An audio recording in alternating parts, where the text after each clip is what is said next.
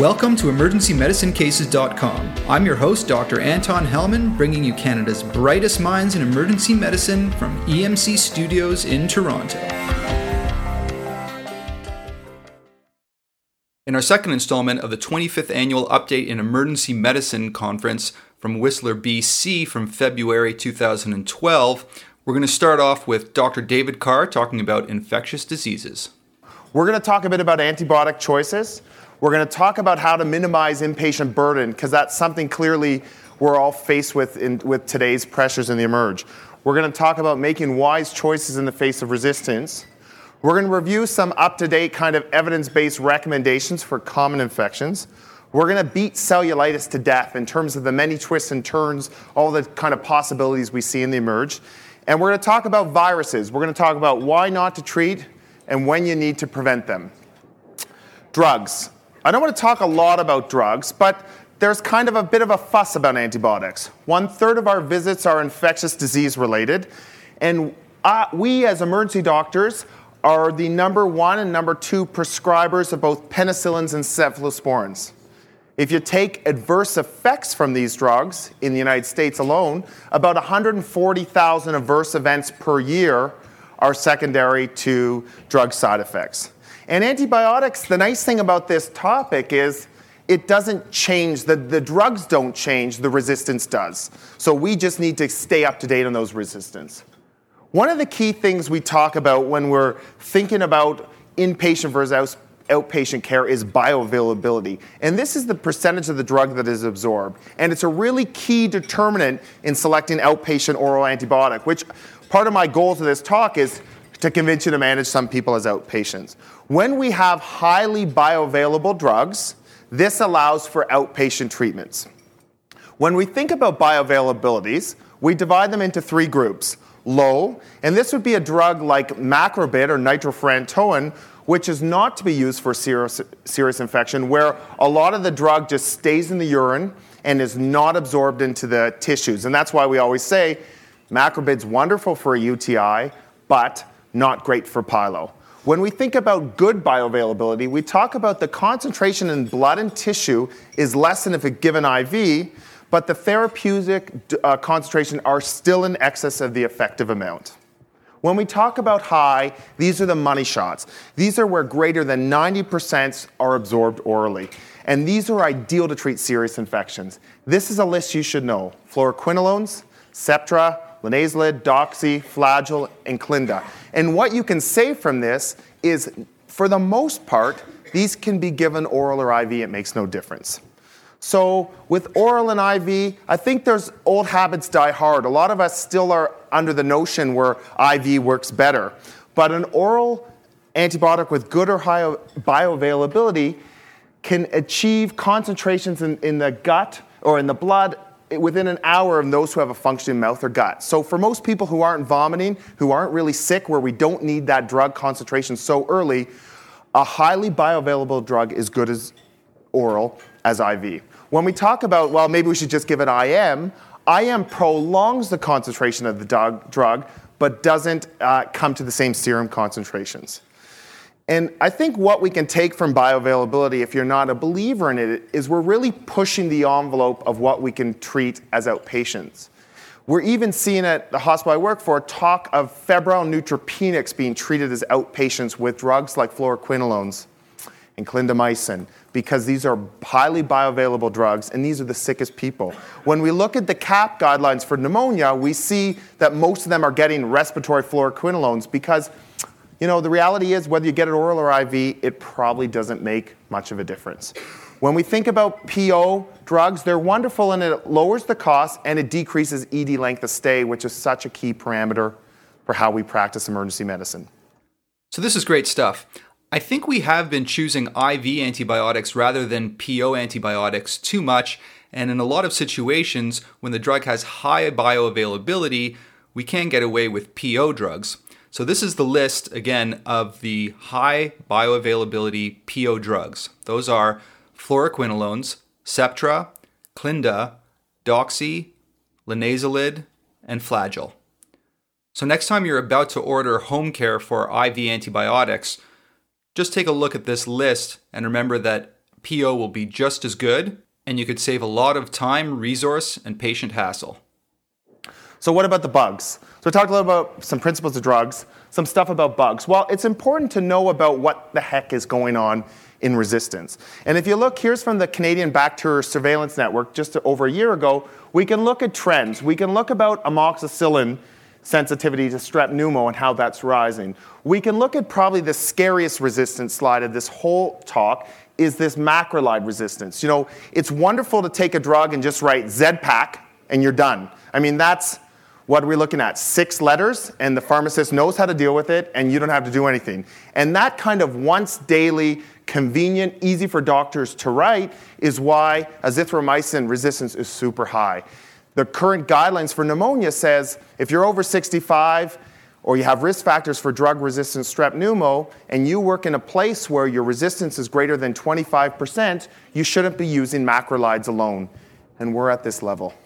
Fluoroquinolones, another drug we're all kind of familiar with, we can see our trends are kind of haven't been going on the same slope as our macrolides have. One of the reasons we are doing a bad job of letting resistance go out of control is we keep treating viruses. One of the most alarming things is when you think about pharyngitis, if you look at the McIsaac criteria, you look at that scoring system, you're still flipping a coin that 50% of those patients are still viral, even someone with all the classic symptoms.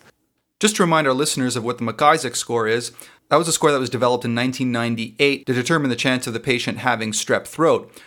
You get one point each for a temperature greater than 38 degrees, no cough, tender anterior cervical adenopathy, tonsillar swelling or exudate, and age 3 to 14 years and you get a point taken off if you have an age more than 45 years. If the score was 4, then they suggested culturing all patients and treat with penicillin on clinical grounds. If you got a score of 2 or 3, they suggested culturing all patients and treat only if the culture results are positive, and if the score is 0 or 1, then no culture and no antibiotic is required. It turns out that this score isn't quite as good as we thought in terms of accurately predicting strep throat. However, it has been shown to decrease the rate of antibiotic prescriptions. So let's look at some numbers when it comes to giving antibiotics for patients with sore throat. The number needed to treat with antibiotics to get one patient who gets symptomatic relief one day faster is 8. This needs to be weighed against the increased incidence of side effects like vomiting, diarrhea, abdominal pain, and rashes, where the number needed to harm is about 10. Remember that throat infections can sometimes be associated with other local infections, so the number needed to treat for acute otitis media is about 30 in children and about 145 in adults, and the number needed to prevent acute sinusitis is about 50. Well, what about rheumatic fever? You know, we used to think that if you don't treat strep throat with antibiotics, then the kid could end up with rheumatic fever. Although in Toronto there have been a few cases that have been reported recently, this is still a rare diagnosis, and the number needed to treat with antibiotics for strep throat to prevent one patient having rheumatic fever is about 1 in 15,000. And what about glomerulonephritis? Well, you can forget about GN. There's no detectable effect on reducing rates of acute GN by treating pharyngitis with antibiotics. Otitis media, still a, a, majority of these are viral, and a majority of these revol- resolve on their own. When you think about sinusitis, I mean, this is a viral problem. How many times do we see people who come in who want antibiotics for this, and we have these fights? This is uh, the problem. Bronchitis, I mean, the term bronchitis to me is like whiplash. These are terms I just don't like. Bronchitis, unless you're a COPDer, is a way to give someone an antibiotic who doesn't need it. I think at the end of the day is if you have bronchitis, it's still a great amount of time viral. Need, these people need to exercise some patience and probably, if it's contributory, stop smoking as well. And I think one of the hard things is it seems like wait times are correlated to patient entitlement to antibiotics. I think one of the hardest things is someone who says, I've waited six hours and I'm not getting an antibiotic. And yeah, I know it's terrible to wait, but that can't change our practice. The issue is, are we doing harm? So when we talk about harm, there's this new kind of principle in the infectious disease uh, literature about collateral damage. And this is the adverse ecological effects of antibiotics. And one of the things they do is they select for multi-resistant drug, uh, multi-drug resistant organisms. And you know, one of the things we see is that if you had a previous fluoroquinolone and you come in in our hospital with febrile neutropenia, we add vancomycin to your mix because that's why we know that if you've had a fluoroquinolone in the last three months, you're predisposed to an MRSA infection. So we're going to cover you if you have no immune system.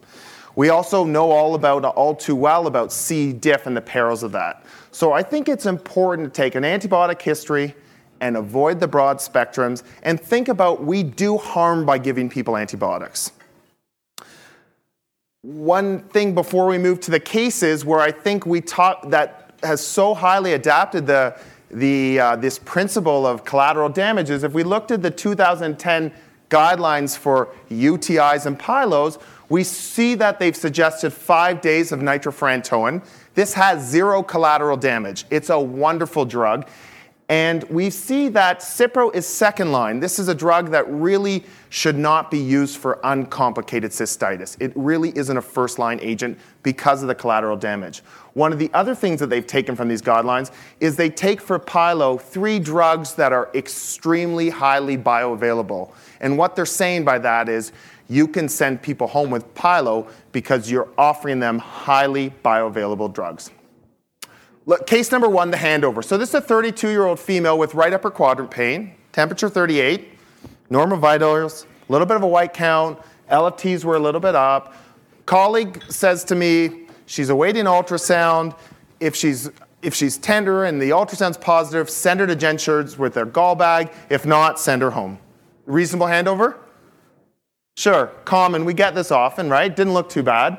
So the radiologist says there's no evidence of gallstones, but she seemed to be tender down below. So I put my probe on, and I found that she is has thickened fluid-filled fallopian tubes with minimal free fluid. that was not what I was expecting. So I go back and examine this woman, and she's got cervical motion tenderness. She has adnexal tenderness. Her swab turns out to be chlamydia. What do you think this woman has? Fitz-Hugh-Curtis, right? So this is a woman who has PID with Fitz-Hugh-Curtis. And the scary thing about Fitz-Hugh-Curtis is they say up to 25% of PID have this, especially in the adolescent population. I think about all the young women with biliary colic who I say, your ultrasound's fine, go home. And I never even examine below, because if you're tender here, I kind of stop. So think about it. A first, pat, a first catch urine after two hours of not peeing is great to check for uh, sexually transmitted infections in men, but unfortunately, not good enough in women. And it's probably if you have marital or court issues, you probably want to go through a different method because there can be some false positives doing it in the urine with a nucleic acid amplification test. PID, this is a crappy disease. Affects 11% of women, Two thirds go unrecognized. And in, in, a famous Scandinavian cohort, they looked at women who had one episode of PID. They found that after that first episode, 20% were infertile, 25% had recurrence, 1 in 10 had an ectopic after their first pregnancy, and 25% had, a, had chronic pelvic pain. This is something we need to do better at. How do we do better at? We overtreat. The CDC has set standard kind of definitions which are quite simple. You have abdo pain, you have sex, and you have no other cause. And all you need on top of that is either adnexal tenderness, cervical motion tenderness, or uterine tenderness. This other criteria about ESRs and fevers and cultures aren't really necessary. Essentially, if you have lower abdominal pain and you don't have appendicitis and you don't have a cyst, one should strongly think that this young sexually active female has PID and have a low threshold to treat.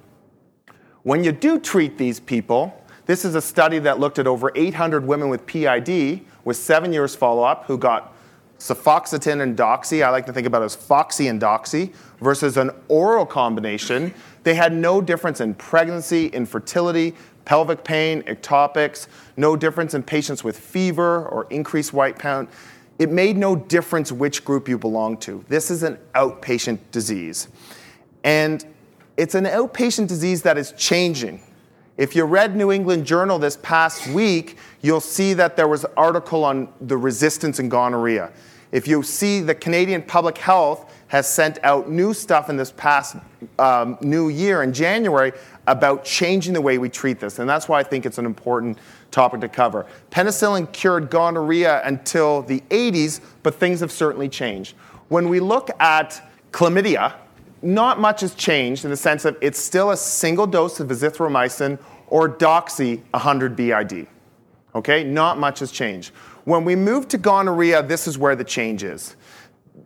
According to public health, they've increased the dose of a cefixime and increased what previously was 125 to 250 milligrams of ceftriaxone. They've further gone on to say that if you have gonorrhea, you should treat for chlamydia as well. And when doing so, make sure you do it with azithro because azithro also treats gonorrhea. And hey, we're having a ton of resistance to gonorrhea now. You got to hit these people up as hard as you can. So think about azithro and ceftriaxone for these people. And the, the kind of rumor around public health is that cefixime will soon be out and it will be ceftriaxone is all we have left. When we think about PID, same sort of thing, higher doses. What's the problem with this 250, 500 milligram dose? IM. It kills, right? So every nurse has their own strategy, half into one butt cheek, half into the other butt cheek. One of the recommendations, one of the pearls I'll say is ceftriaxone comes in a powder. Instead of diluting it with sterile water, typically they take 0.9 mils of water with the amp of ceftriaxone of 250, add 0.9 of 1% xylo without. So 0.9 mils of 1% xylo with the ceftriaxone per every 250 milligram vial, and that's supposed to decrease the pain upon injection. And that's something I've started to do. Quinolone resistance is clearly, clearly out. We're at higher doses of ceftriaxone and cefixime. Even though I talk about azithromycin, you can't really use single doses for PID of azithromycin. When we talk about inpatient care with PID, Foxy Doxy is an option, but most of these patients go home. And it's also important to treat these partners. In the past 60 days, regardless of symptoms, regardless of test results, we need to be hyper vigilant because we're starting to get into a problem where in the next five years, we're going to have major issues with gonorrhea. So I just want to review here the most recent CDC guidelines on PID. So, for patients with mild to moderate severity, there's good evidence that these patients can be treated with non IV antibiotics. So, there's two different regimens that they suggest combining IM and PO antibiotics. Both of them recommend PO doxycycline 100 milligrams PO BID for 14 days, with or without flagyl 500 milligrams PO BID for 14 days. And in terms of the IM medication, you can use either ceftriaxone 250 milligrams or cefoxitin 2 grams with probenecid 1 gram orally. And don't forget what Dr. Carr said about mixing the IM medication with xylocaine.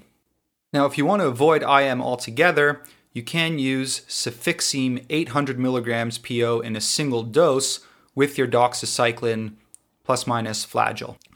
We'll have this all outlined in the written summary to help you remember this. Case number two, we're going to talk about some cellulitis. 32 year old healthy male presents with left leg resonance for three days. He was seen in a walk in clinic two days ago and put on Keflex. Returns because his redness has increased up his leg. He has cellulitis without abscess. Pretty common stuff. We see this in the emerge and walk in clinics, in family medicine all the time. Treatment options. Who here says keep going with Keflex? Switch to a different oral antibiotic the old probenecid Ancef. The other thing is, do we need a big gun antibiotic? Okay, so I think a lot of people use the Ancef probenecid route, and some people go big gun. I think what I want to highlight is the most under when you have someone with cellulitis of their leg, what is the most underrated non-pharmacological treatment? Elevation of the leg. Without a doubt, these people need to be told they've worked all day, you need to get home, lift your legs up. I can't tell you whether you should switch to oral or IV per se. It's a trial and error thing in the, he- in the healthy person who's not rapidly growing and you're covering the right bug. But I think you need to talk to patients about what having cellulitis means. When you look at whether they should be put on, here's a study that looked at IV Ancef and probenecid versus ceftriaxone in people with severe, moderate to severe cellulitis. They had 120 patients in, in each group, and it made no difference in either group. So, this is a 22 year old hockey player noticed redness around his left wrist a few hours after finishing this hockey game. We concerned?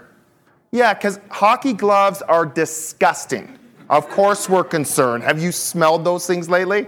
Disgusting. He's given a script for Keflex 500 QID and told to return the next day for follow up. It's wonderful if you work in a place where you can bring those concerned infections back, and he returns with a weeping cellulitis and diagnosed with MRSA.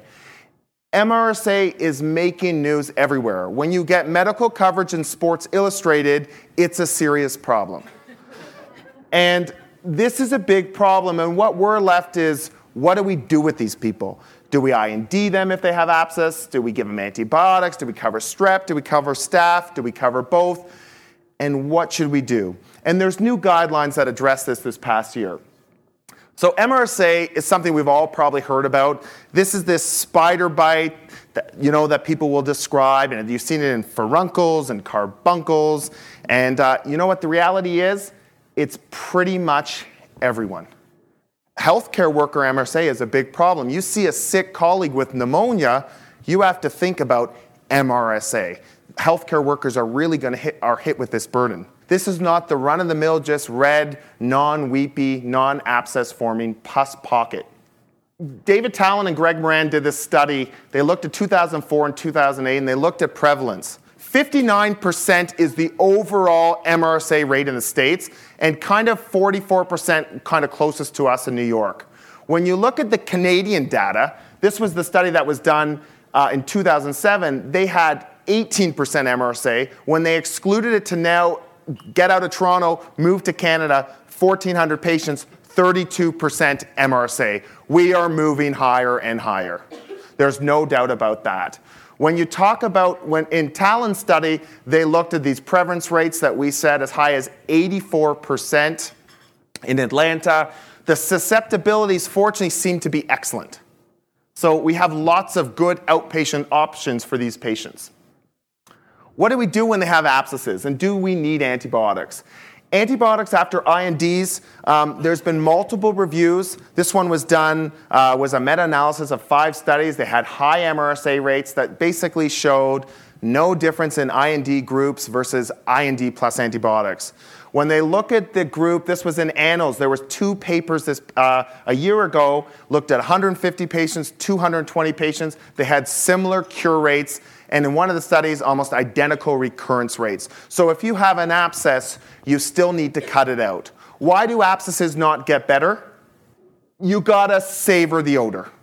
You gotta spend your time. You gotta love that, breathe that smell like the nose of a good wine, and you gotta make sure you do a good job. You gotta get out those loculations because if you do a little nick, because it stinks and you want to get out of there, you're not going to get that abscess pocket out. It is not the antibiotic, it's doing a good job with our INDs. Breaking it up, getting in deep. When we think about the 2011 IDSA guidelines, what they talked about is ID alone is totally reasonable except if you have severely extensive disease, you got multiple sites, you got a rapidly progressive cellulitis, you're very unwell, you got lots of comorbidities, you have hard to drain area, you're not getting better to INDs, maybe you're after repeated INDs. So I'm not using a lot of an- antibiotics, maybe in my sick diabetics with a, a secondary cellulitis with an abscess. For the most part, that hasn't changed when we think about antibiotics, the old expert guidelines was, you know, if we're over 10 to 15%, we should think about treating MRSA. Well, we're all over that. There's different recommendations, whether it's the BID or QID dosing of Septra. None of it has been shown to be more favorable than the other. Doxy, usually we use a drug like with MRSA coverage like Clinda or Septra or Doxy plus strep coverage. One of the things they talk about is Clinda and it has inducible resistance. This is about 2%. The way you kind of, one of the clues is when you get your cultures and you see it's sensitive to Clinda, resistant to erythromycin, sometimes that can be a little bit of a clue. And if they're sick, things like Vanco or linezolid. So, what does the IDSA guidelines say? They say for abscess alone, IND, when you have a purulent cellulitis, you should probably cover with community acquired MRSA coverage, and strep coverage is probably not even necessary. When you have a non purulent cellulitis without abscess, strep and staph, and probably the role of MRSA is unknown. And when you have sick people, think about drugs like Vanco or linezolid. This is an 18 year old male who was up at the cottage. He was stung by a bee on his right thigh. He goes to a walk in clinic eight hours later. He gets a script for Keflex. 24 hours after that, he goes back to the walk in clinic and he gets IV antibiotics because the redness is getting worse. He's given Ancef and probenecid for a couple days and he comes back after the fourth day. Who wants to give him vancomycin? Anyone? Maybe this is MRSA. What do people want to do with this guy? Send him home with what, Catherine? An ice pack. Bug bites are not bad. Bug bites are not dirty. People often treat infected mosquito bites and bee stings. These are not dirty, disgusting creatures. You get infected bug bites from your dirty, disgusting fingers. So if you get the redness that happens six hours after the bite, that is inflammation. If three days later you get a cellulitis from your bite, that is an infection. What about bites in general? Well, this issue about bites in general is something we see a lot of, right? We see a lot of dog bites. The most recent Cochrane review of about 700 patients in eight studies looked at mammalian bites, and what they found was that antibiotic prophylaxis showed a statistically significant reduction in the offenses of wounds of humans, but not cats or dogs. That was kind of different than what we're used to. And that they're very useful for hand bites. Well, that's kind of stuff we've probably thought about, with the number needed to treat of four to prevent one hand bite infections of people who had mammalian bites. What do we know about bites? What we can say about bites is with dog bites, they carry infection risk very similar to the risk of you cutting your finger slicing a bagel on the breakfast table today. These are wounds that I often treat cosmetically. I will sew them up, I wash them out. The, the real group would be to be concerned of people who don't have spleens, cirrhotics. You worry about something like capnocytophaga, people who might get sick. But for the most part, I don't treat dog bites unless these are sick patients or the bites are dirty bites on the hands. When it comes to cats, we're always taught about Pasteurella, Pasteurella. You should also realize that Pasteurella is still the most common organism in both dogs and cats. So you see it in both, even though it's always Pasteurella cat, Pasteurella cat. What we see about cat bites and with Pasteurella is that if you get Pasteurella, which is resistant to a lot of our beta lactams, it's going to occur the infection within the first 24 hours. So someone who gets a cat bite cellulitis three days later, it's not Pasteurella.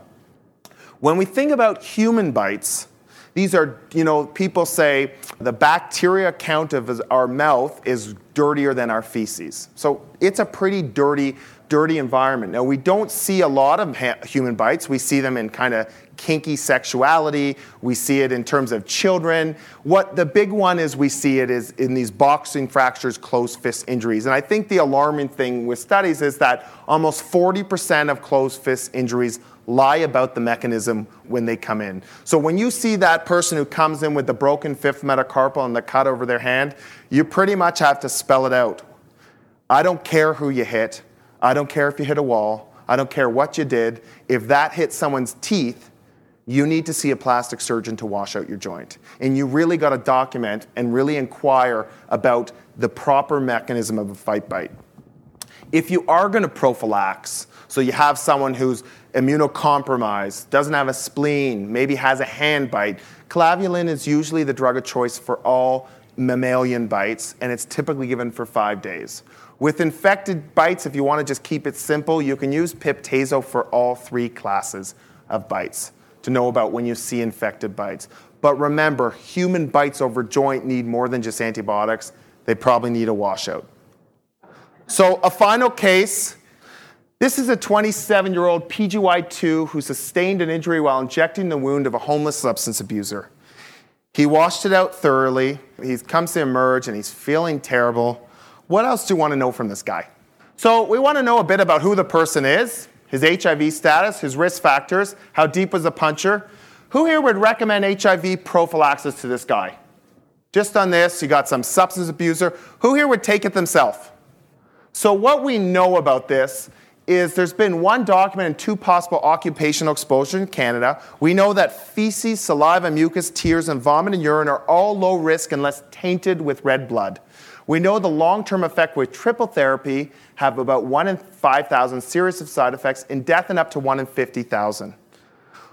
I think you have to kind of build a Bayesian approach, and this is uh, there was a, some addition, some articles in CJEM, which to me are things I carry on my BlackBerry and I think are great, which kind of start with what are your chances of dying in the next 30, 365 days, and by all means, I'm not picking on skiers because I'm terrified to ski. When you think about dying in the next 12 months, from all causes, the risk is one in 3,000. If you're a woman who uses tampons, it's one in 100,000. If you get the flu, you have a 1 in 5,000 chance of dying. The risk of having a heart attack in the next year if you're over 35 is 1 in 77. These are scary stats, and I'm not trying to scare us. I'm trying to tell people who get disease to be reassured when, when I quote them risks. Because what you're doing is building an approach to discuss with patients what their likelihood, should they be taking the, the prophylaxis, what's their real life likelihood of other events. When Julie Spence did this article in CJEM, she talked about some other risks that I tell patients about. I tell patients that if you have receptive anal intercourse with an HIV positive person, your risk is 1 to 3% if they're asymptomatic. We, I tell them that if you have the, the, she quotes the typical bite risk as 0.3%, but HIV, although I don't brag and advertise, it's not easy to get. It's repeated exposures with risk factors that typically get it.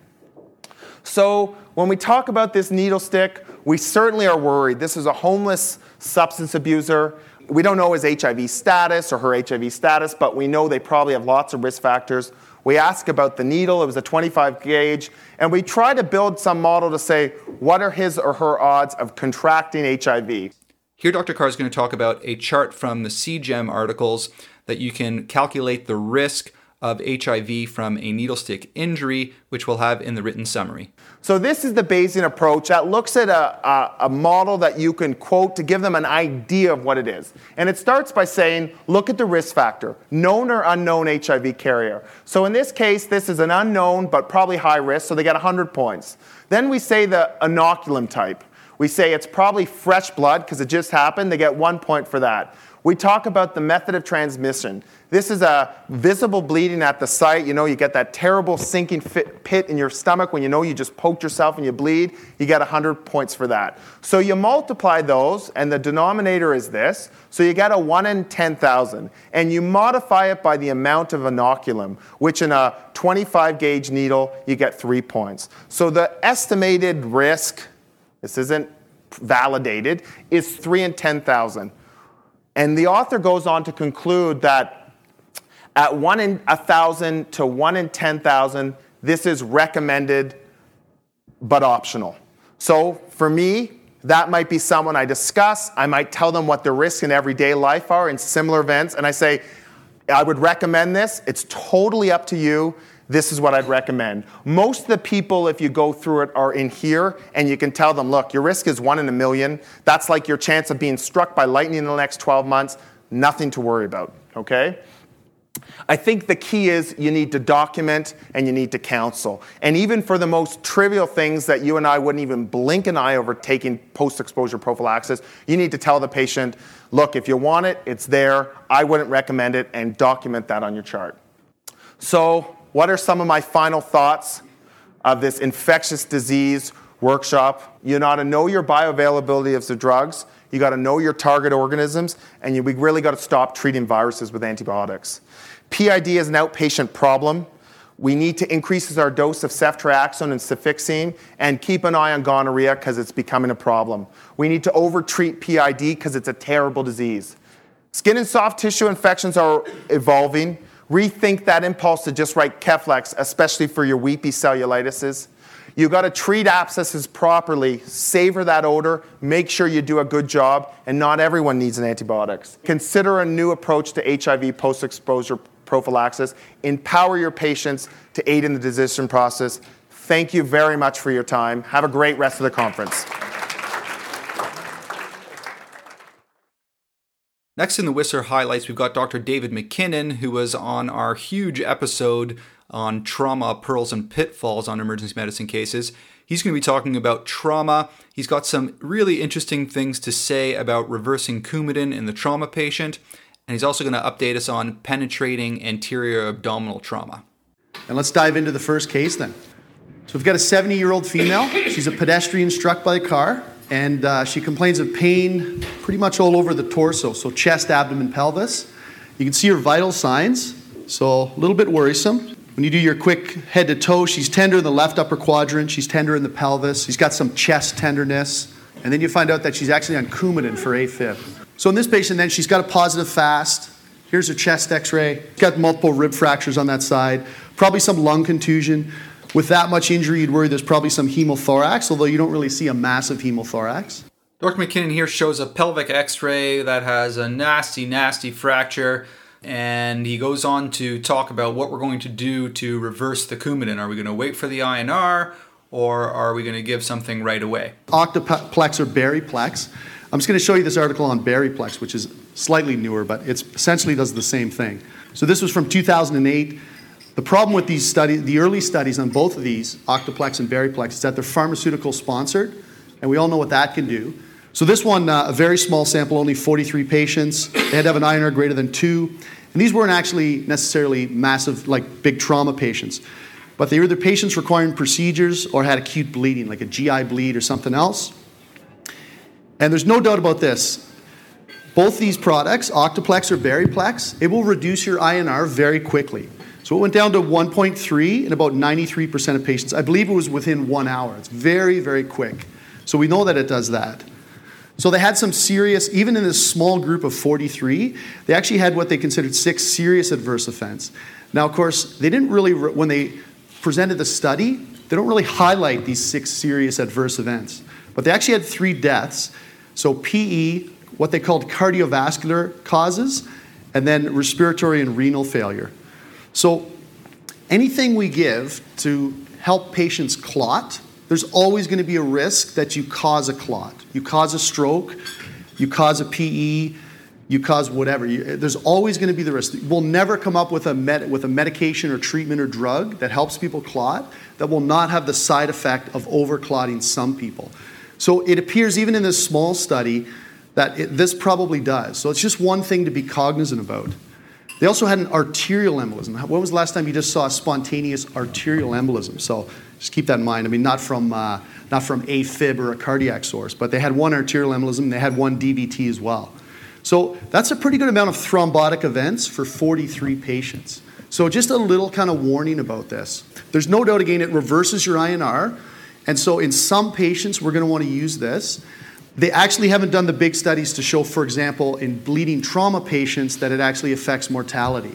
So all we know is that the studies have shown it brings your INR down very quickly. I think where we're going to run into problems is like in the, um, in the panel discussion uh, the other morning, where they presented the case of the elderly man that fell down on the sidewalk. Maybe he was a little bit confused. His GCS was 14 or 15, and he was on Coumadin we probably don't want to be, and let's say even if you get his INR back and it's four, and you haven't had a CT scan yet, maybe you're in a center where you don't have a CT scanner. I really don't want to, I, I hope we don't start just giving Beriplex to those patients. The patients on Coumadin, they're on Coumadin for a reason because they've had some thrombotic event or they're at risk. So if you think about it, they're at the highest risk. So maybe they've had strokes, so they've got AFib and they're at risk of stroke. So I just hope we don't start throwing Beriplex at anybody on Coumadin that has any little injury or small thing. We probably need to see some bigger studies. But having said that, I think we'd probably all agree in this patient. She's bleeding, she's on Coumadin, she's in trouble, she's got multiple sites, she's hypotensive. This is probably a clear cut case. You would, I would agree to give Beriplex. Dr. McKinnon goes on to present a couple more cases and talks about massive transfusion protocols, permissive hypotension, and pan scanning. And we cover this in detail in our episode number 10 on trauma pearls and pitfalls, which I'll refer you to. Dr. McKinnon's now going to go on to talk about penetrating abdominal injuries. So, case three. So, uh, got a 25 year old male, and he's been stabbed to the mid abdomen. And of course, he was minding his own business because that's the most common cause of a penetrating injury. He's had some alcohol and crack use, agitated. His ABCs are good. We're going to get our full set of vitals. He's a little tachycardic.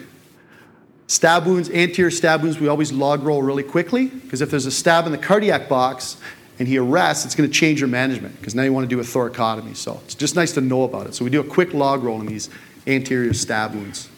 So when you examine them, really no peritoneal signs, three centimeter stab to the left mid abdomen, there's no evisceration, rectal's negative for blood, fast negative. So I'm giving you all the indications for immediate OR. So there's evisceration, it needs to go to the operating room. If, there's, if he's peritoneal, he's probably perforated his bowel, he has to go to the operating room. So what do you do with this patient that they're stable and there's no immediate indication for the OR? He's tachycardic, but you know what? He's been doing some crack and alcohol, and they're all tachycardic, so we don't know what that means. We do a blood gas as part of our initial bloods in all the traumas. The base excess is supposed to be one of the best initial predictors, so just keep that in mind. It's, it's normal. So what do we want to do with this person? Want to call the surgeon? You want to CT him? Do you want to just keep him and kind of watch him for a little while?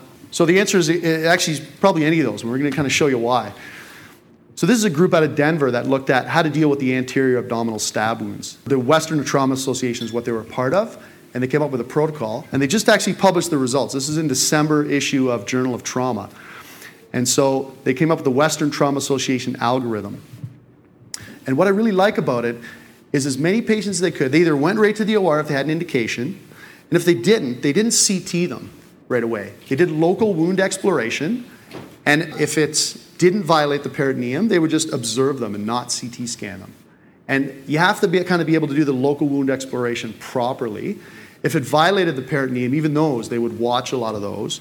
But basically, though, they had about 222 patients. So some of them did need immediate laparotomy, but they actually managed about half their patients by this. And what I really like about it is they're not CTing them all and they're not rushing them to the OR. So they're really kind of using the resources wisely.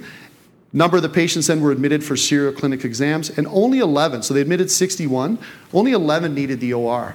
And they followed them up, and the ones that didn't, for the most part, they did fine. They didn't kind of go home and die of peritoneal sepsis.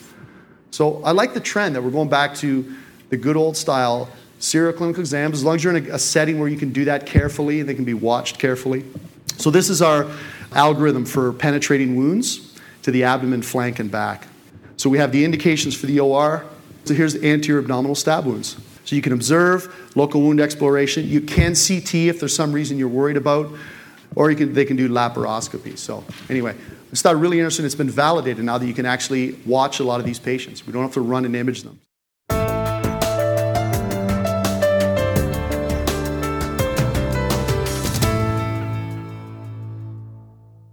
Next, we're going to shift gears again, and Dr. Scolnick's going to give a talk on pediatric urologic emergencies. He's going to be talking about UTIs, torsion, epididymitis, and some diagnoses that are sometimes mismanaged, like paraphimosis and phimosis. So, starting already with UTIs in children, American Academy of Pediatrics, Canadian Pediatric Society guidelines pretty much say that every febrile infant should have a urine done. Well, there are caveats to that. It becomes even more important when the infant, and we're talking about a kid less than 24, some people even say 36 months, any infant toddler who has a fever should have a urine done. But especially if the fever continues more than a couple of days, which is what you'd expect from a, a viral infection. In Montreal, they looked at all comers to a pediatric emerge, all infants with fever. It didn't matter what the fever was caused by, didn't matter if they had gastroenteritis, diarrhea, vomiting, earache, uh, cough, runny nose. Every infant who had a fever at triage had a bag urine put on. And anyone who had a positive bag, which means positive lukes or nitrites, went on to have a cath urine done or a clean catch and then they stratified according to how long the fever had been going. Children who'd had fever for 24 hours or less, 5% had a UTI. This is in all comers. And by day three, if they'd had a fever for 48 to 72 hours, it was already one in eight kids had a UTI. Bottom line is you have to think of UTIs in kids who've, children, infants who've had fever for more than a couple of days, even if you think you've got the diagnosis going. If you're not going to do that, the minimum would be follow up and see them on day four or five. And if they still have a fever, you definitely need to be doing a urine then. Okay. Some caveats to that are that you can have a negative dip, especially at the beginning of life in a neonate. You can have a pure growth of E. coli or Klebsiella or Pseudomonas or something like that from a neonate, even though the dip is completely normal. So you can't rely on the data that I've just given you in neonates. So in the first couple of months, two, three, four months, and different uh, studies show, show this graph coming back down in as, as little as two, three, four months, and some say seven, eight months. The bottom line is neonates, if they have a fever, as you all know, you do a sepsis workup that should include a urine, and having a, a, normal urine on dip still means you should culture them. Another way of looking at, at this is that in older infants, post neonatal infants, if you have a negative bag, it probably means that you're okay. Your chance of that child having a urinary tract infection is less than 1 to 2%. So after the age of three or four months, if there are no lukes, there are no nitrites on a bag urine even, probably you don't have to push it any harder, but in neonates you do. Neonates in males, there's a preponderance, have infection. Within a few months, it's female children have more UTIs. And that circumcision is debatably somewhat uh, protective in the first year of life against UTIs. At Sick Kids, to my knowledge, me and my colleagues, no one really does or doesn't do a urine culture or a catheter or, or, or investigate an infant based on whether they're circumcised or not. This is sort of it's not tenuous, but it's not enough to change your practice. Febrile infants should have a urine done if the fever continues more than a couple of days. Also, just to remember that a urine infection in children can present completely non-specifically. Just a fever in an otherwise well child, lethargy, decreased intake, odd vomit. In a neonate, more uh, it would be jaundice, irritability, maybe secondary enuresis if a kid's been dry and they're already two years old, something like that and then abdominal pain, and of course the typical dysuria, hematuria, CVA tenderness. But that is not the rule in infants. They're going to have this non-specific thing. And every shift, you know, following this rule, you, you, I, I, will investigate infants, and you find the odd kid that's got a UTI that there's no reason to think that they would have it except they've got the fever. A few words on the differential of a UTI. Uh, remember foreign body? Uh, had a lovely little infant girl who came in with a little lead soldier in her vagina. We had to sedate her. In fact, she had to go to the OR to have the little toy soldier taken out.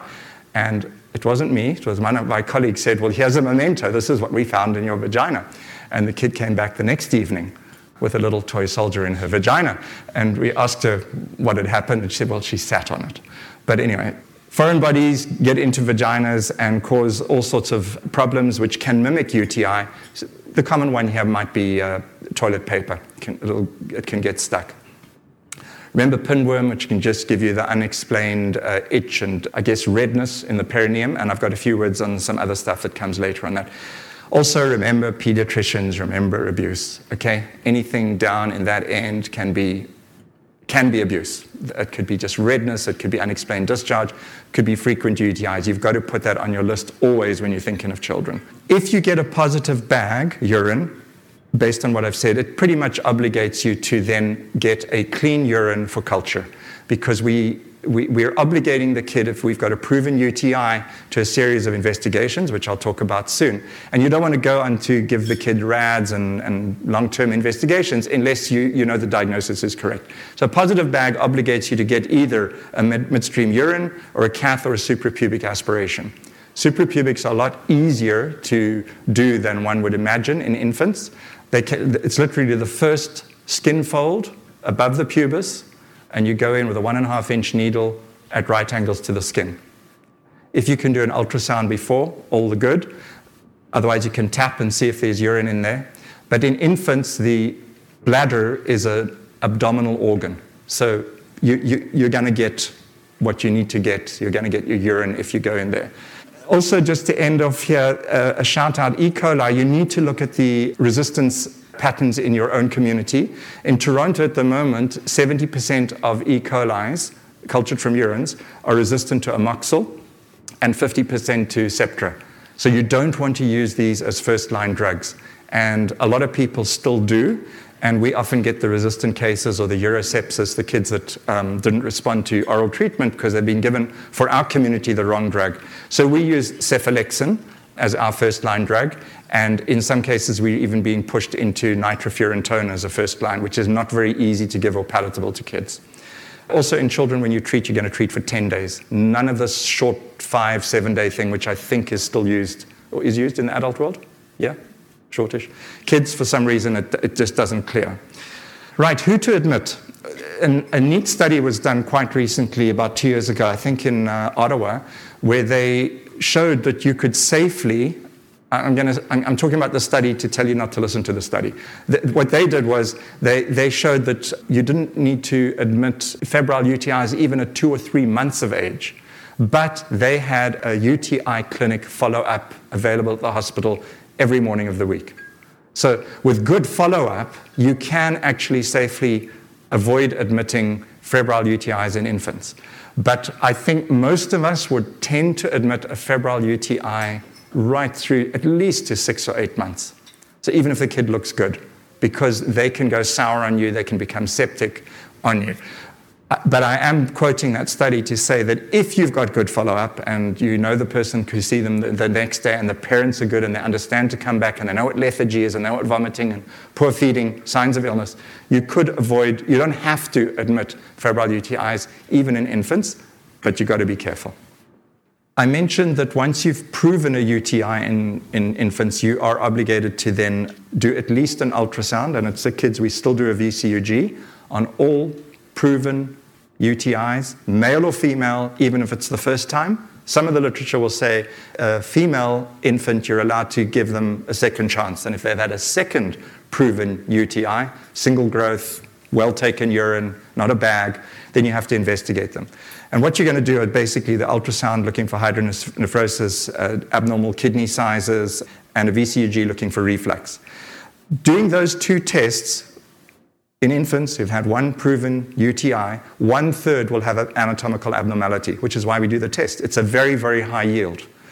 Of those, most of them have just got a one to two out of five reflux, which means that the urine puffs up into the ureter, but it doesn't reach the calyces. So that's called grade one or two reflux. And most of those resolve spontaneously, about 20% per year. So you could say that in four years, all of your first and second degree reflexes have, will have resolved. What's been shown more and more recently is that the whole reason for us to freak out about febrile UTIs in terms of scarring of the kidneys, future renal failure, is probably not directly related one to the other. In other words, some children get frequent UTIs and don't scar, and some kids scar their kidneys up and end up with renal failure even though they haven't had UTIs. The Cochrane reviews and other sources now are basically saying that the whole connection between UTIs and renal failure and the reason we're doing all these tests is a little bit tenuous, even to, through to the point that if you find a grade one or two reflux, you might not even end up prophylaxing the children. So it's a changing area of practice, but for now, the standard would be investigate children with a fever. If you find a urine infection and you prove it in a well taken urine, you've got to investigate them and follow through. Up until about 24 months, and some would stretch it even to 36 months. I'm just going to splice in a piece from the pediatric expert panel as an introduction to the next section. Dr. Lutovsky is going to be asking the pediatric expert panel about kids who present to the emergency department with vomiting. Dennis, I'm going to give you a kid that you see every hour at sick. It's right, the vomiting and 14 month kid who's just vomiting three, four times an hour for the past couple of hours.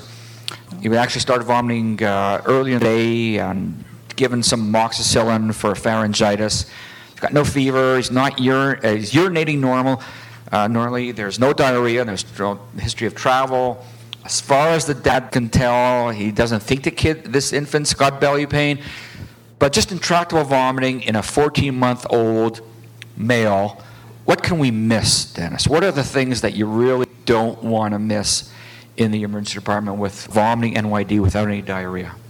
Okay, so vomiting. I generally teach the residents that there's, uh, with a full history and an exam, you're going to pick up most cases of what's causing vomiting. And that goes from raised intracranial pressure right down to a septic toe. But there are two systems that are relatively silent systems, and they are the central nervous system and the GI. So the things that to, to be careful of in vomiting are, that you don't want to miss are things that are in those two main systems. So things towards raised intracranial pressure, tumors, bleeds into tumors, AVMs in the head, because you might not pick them up on, a, on your exam. Shaken baby. Shaken baby. And then in the GI, things like uh, intussusception or intermittent volvulus. I think the biggest thing is that they need to undress the child Too many times, um, our trainees take shortcuts. Uh, they'll, you know, we always teach them, oh, examine the child in the parent's lap.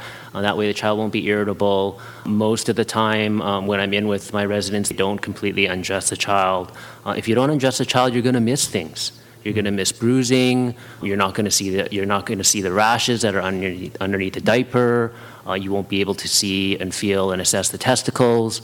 I mean, you need to fully undress these kids, uh, particularly if they're sick and you're worried about them. You don't have like a solid diagnosis. They took the diaper off, in fact, and that's what they found. You know, you see a kid with a fever, and you need to get these kids undressed. You're, you're not going to see a petechial rash unless you get the kid completely undressed. You're not going to make a diagnosis of torsion unless you take the diaper off. One year olds can get torsion. Mm-hmm. Right? Anna, you've seen one year olds with yeah, torsion? We've had newborns. You've had newborns at Credit Valley with torsion. It can happen even before birth. Yeah. Now I'm going to go back to Dr. Scolnick's talk about pediatric urologic emergencies, and he's going to be talking about both the painful scrotum and the painless scrotum.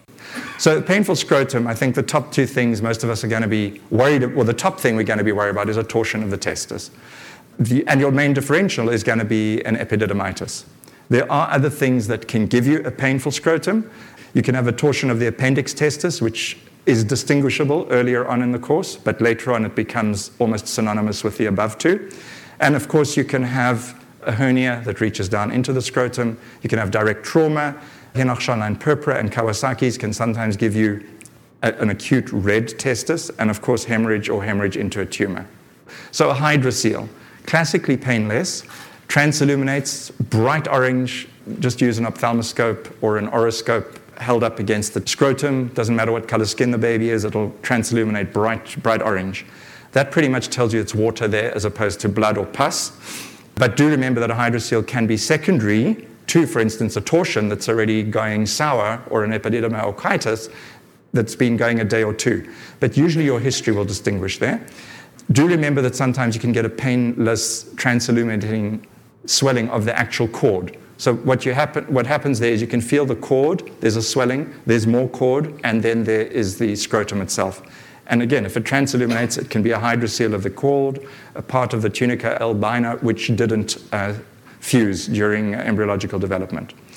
Remember that hydroceles come and go, and in a way, if the parent comes and says, ah, but it was much worse before, and, and then you say, was Johnny coughing or vomiting or crying? Yes, that abdominal pressure forces the fluid out of the peritoneal cavity down through into the cord, and you get your big hydrocele. When they get back into a Trendelenburg, or they're lying, or they suck and they stop crying, this hydrocele can, can go down. Most hydroceles resolve spontaneously by a year. If not, at that stage, you'd refer them to a surgeon. A few words then on orchitis and epididymitis, and pretty much different from adult world. First of all, remember that it, it, starts over the epididymis, and the epididymis is posterolateral on each scrotum. Using one finger to give counterbalance to the other, the child can't tell you which side is sore, so you can't use the two finger exam. At sick kids, in a prepubertal male who's got somewhat typical onset of epididymitis, this is what we would do. We'd check the urine to make sure it's not a UTI it's pretty rare that there's an association, but it's an easy test. We'd check it out. We would not use antibiotics because these are mostly viral, unless the urine was positive. We'd use nonsteroidals for pain, uh, advise firm underwear to support the testicle. If it's very painful, they can uh, try and rest in a bit of a Trendelenburg to remove any pressure on the testicle. And um, most people would not do any further investigations. There are definitely urologists who say if a child gets an epididymitis, they need to be investigated for congenital abnormalities of the urogenital tract. But that's not the routine. And I don't routinely do an ultrasound on every painful scrotum. M- many of my colleagues do. I can't fault them. But I, I feel that sometimes I can really be quite sure that it's not a torsion. So here's some of the things that make it a torsion.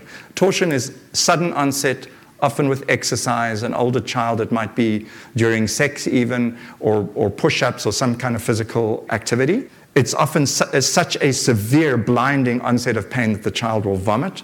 It involves the whole testicle straight away.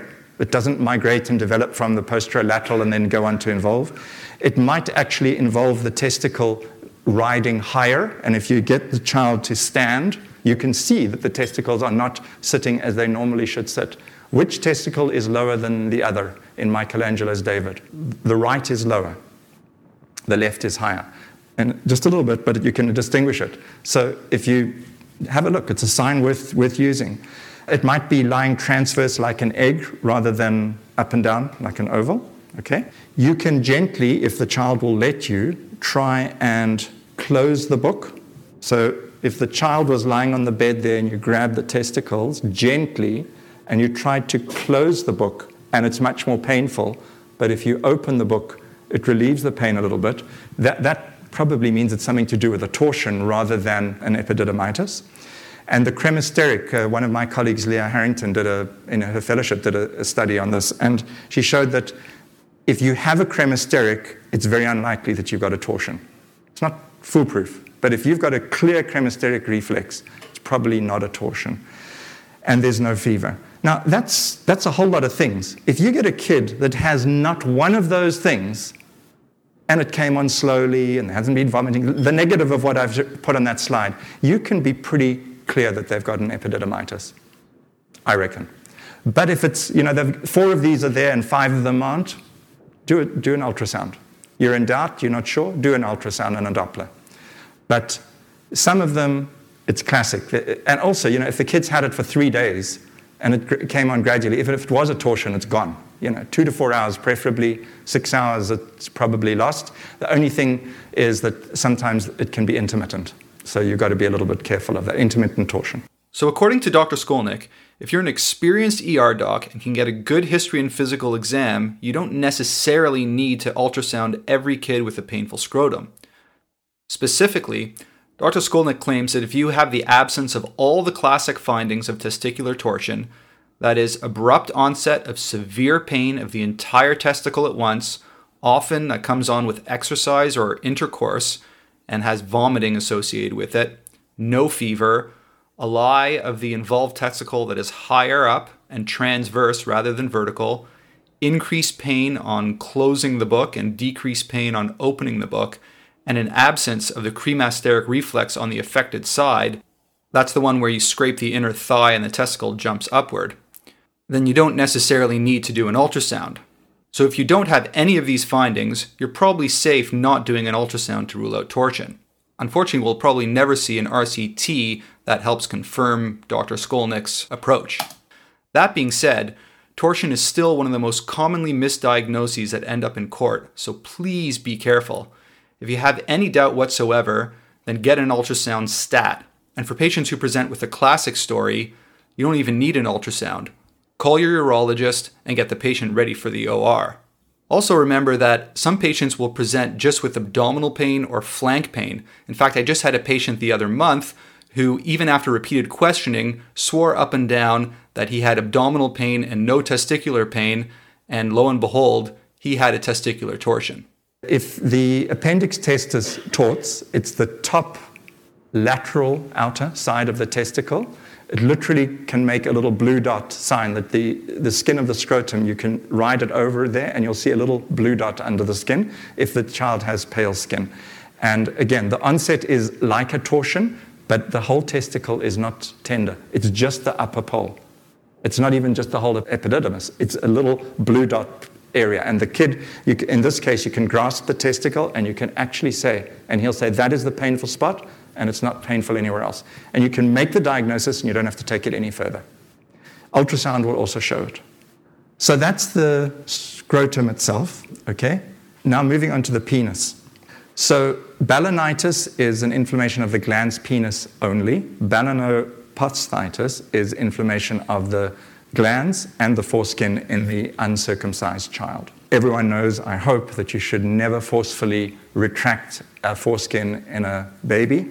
It will eventually open up and come down during puberty, and it doesn't have to be cleaned underneath the foreskin. Just leave it be, and you need to instruct, especially new parents, on that. Treatment is very non interventional. There's no reason, even if the, the, the end of the penis looks red and somewhat swollen, and there's some pus coming out of the opening of the foreskin, No antibiotics usually are needed. You can use sitz baths, which is getting the kid to sit in a nice warm bath of water a couple of times a day, gently milking the foreskin, getting the muck out of it, but not retracting it.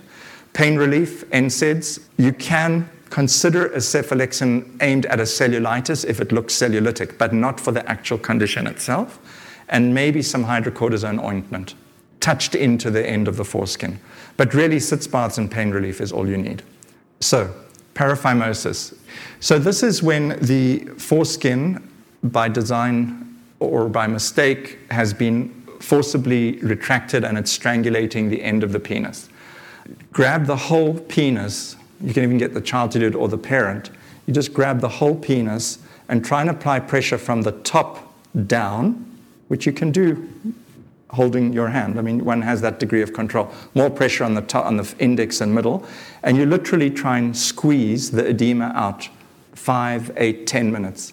And if you've ever had pitting edema, or if you've seen someone with pitting edema of, of their ankle, if you grab the ankle and just squeezed, it does reduce it. So just firm pressure, that can often reduce the swelling enough that accompanied by pain relief, sedation if needed, could be intranasal, midazolam, intranasal, fentanyl. You can then go about and actually do the reduction. So you're trying to pull the foreskin out towards you while you're pushing the glans down. And the glans is highly compressible. So sedation, pain relief, compression, and then turn it inside out. That technique has not failed me yet in PEDS. Other things that can help is getting the kid in a Trendelenburg while you're waiting in, for your pain relief or sedation to work. Because gr- let gravity do its bit. So pressure, gravity, pain relief, sedation, and eventually you can get by and do this. The other thing that can go wrong, especially in a male in that in the area of the perineum, is obviously herniae. If a female has a swelling in the inguinal region, think of ovary until proven otherwise. And I've probably dealt with at least four or five kids. It's rare for a female to present with an acute inguinal swelling, much more common for a male, unless there's a, reason to have a lymph node there. Usually you can find a lesion on the leg. But if they just present with an acute inguinal swelling, think ovary until proven otherwise. If necessary, get a, an ultrasound because you have to get the ovary out of there quickly. It'll strangulate. The kid will lose that ovary.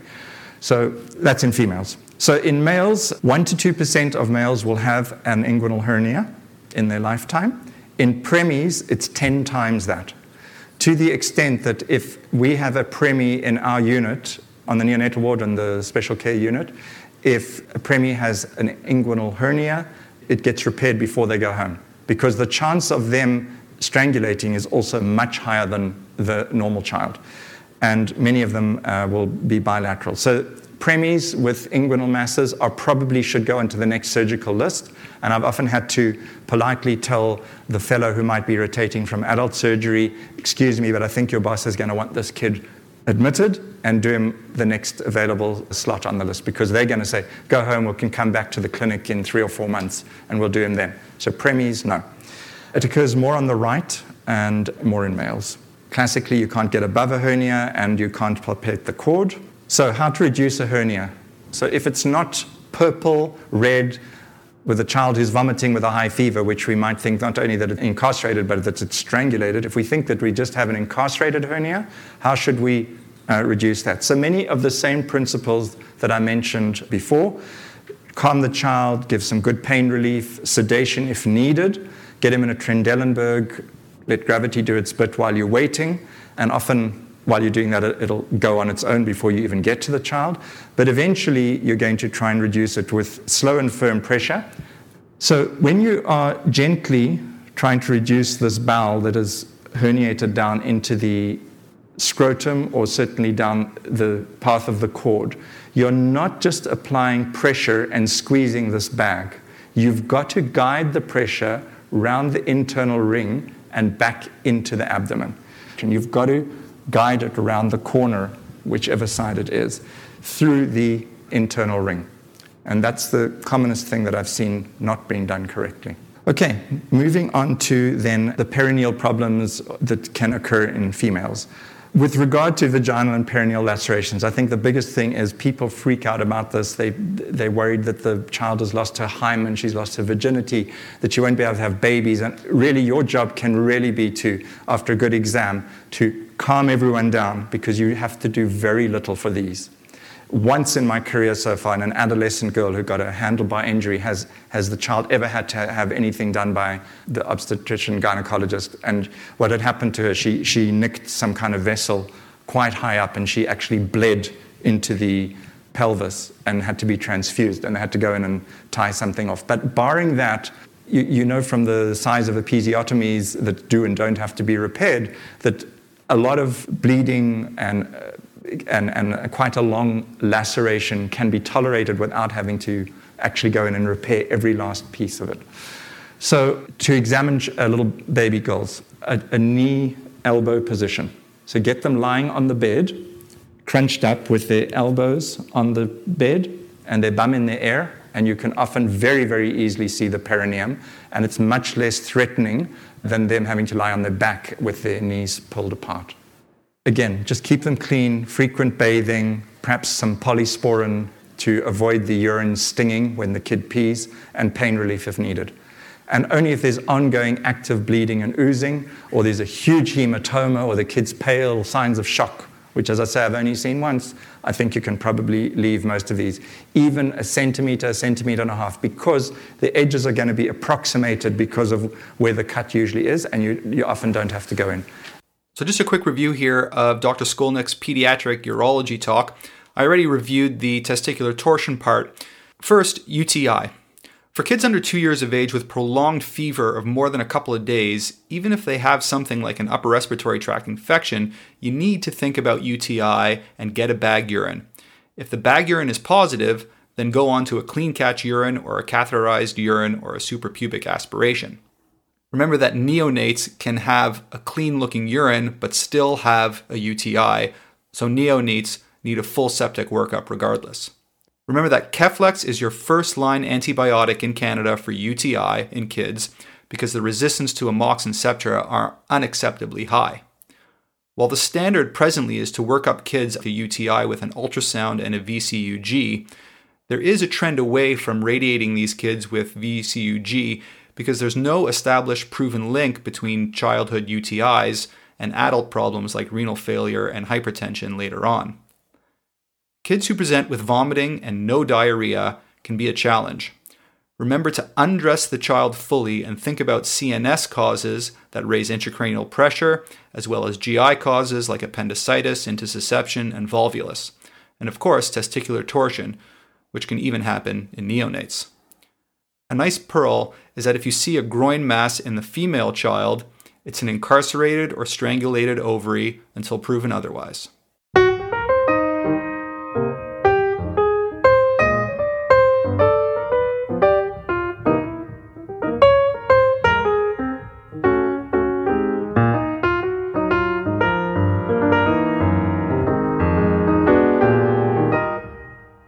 We talked in emergency medicine cases about pediatric head injury in one of our early episodes. And of course, what we all concentrate on mostly is ruling out the bleed. The next little bit is a segment from one of Dr. Anna Jarvis's talks where she concentrates not on the bleed, but more on the post concussive syndrome, which we probably don't do a good enough job to help prevent. Now, head injuries. 10 year old comes in. The star player who comes in, hits the boards while playing, was stunned, just not right, needed help coming off the ice. Now, that's big. And you know, the first thing they say to you is, we just want you to rule out a head injury because the playoffs are next week. And you look at this kid, and he says he's okay, he wants to go back and play. But he's pale, his pulse is 100, right? Blood pressure is okay, GCS is 15, don't worry about it. No, for this child, let's take a poll. How would you manage this kid? How many would send him for a CT? How many of you would uh, observe him and emerge? How many of you would send him back home? Send him home to be observed. And when is he going back to play? I want to distinguish. We are very worried about missing significant intracranial bleeds following a head injury. We should be concerned with the subtler signs, the problems with learning, the changes in personality, right? And the concussion syndrome rather than missing a bleed. The bleeds aren't that common in minor head injuries. The rate has been fairly steady at 0.5% for years in a kid who has a GCS of 15. So, we went through a stage up to the 90s where almost every one of these kids got a CT and then we sent them home, right? We were not as sensitive as we need to be about other injuries other than the bleeding.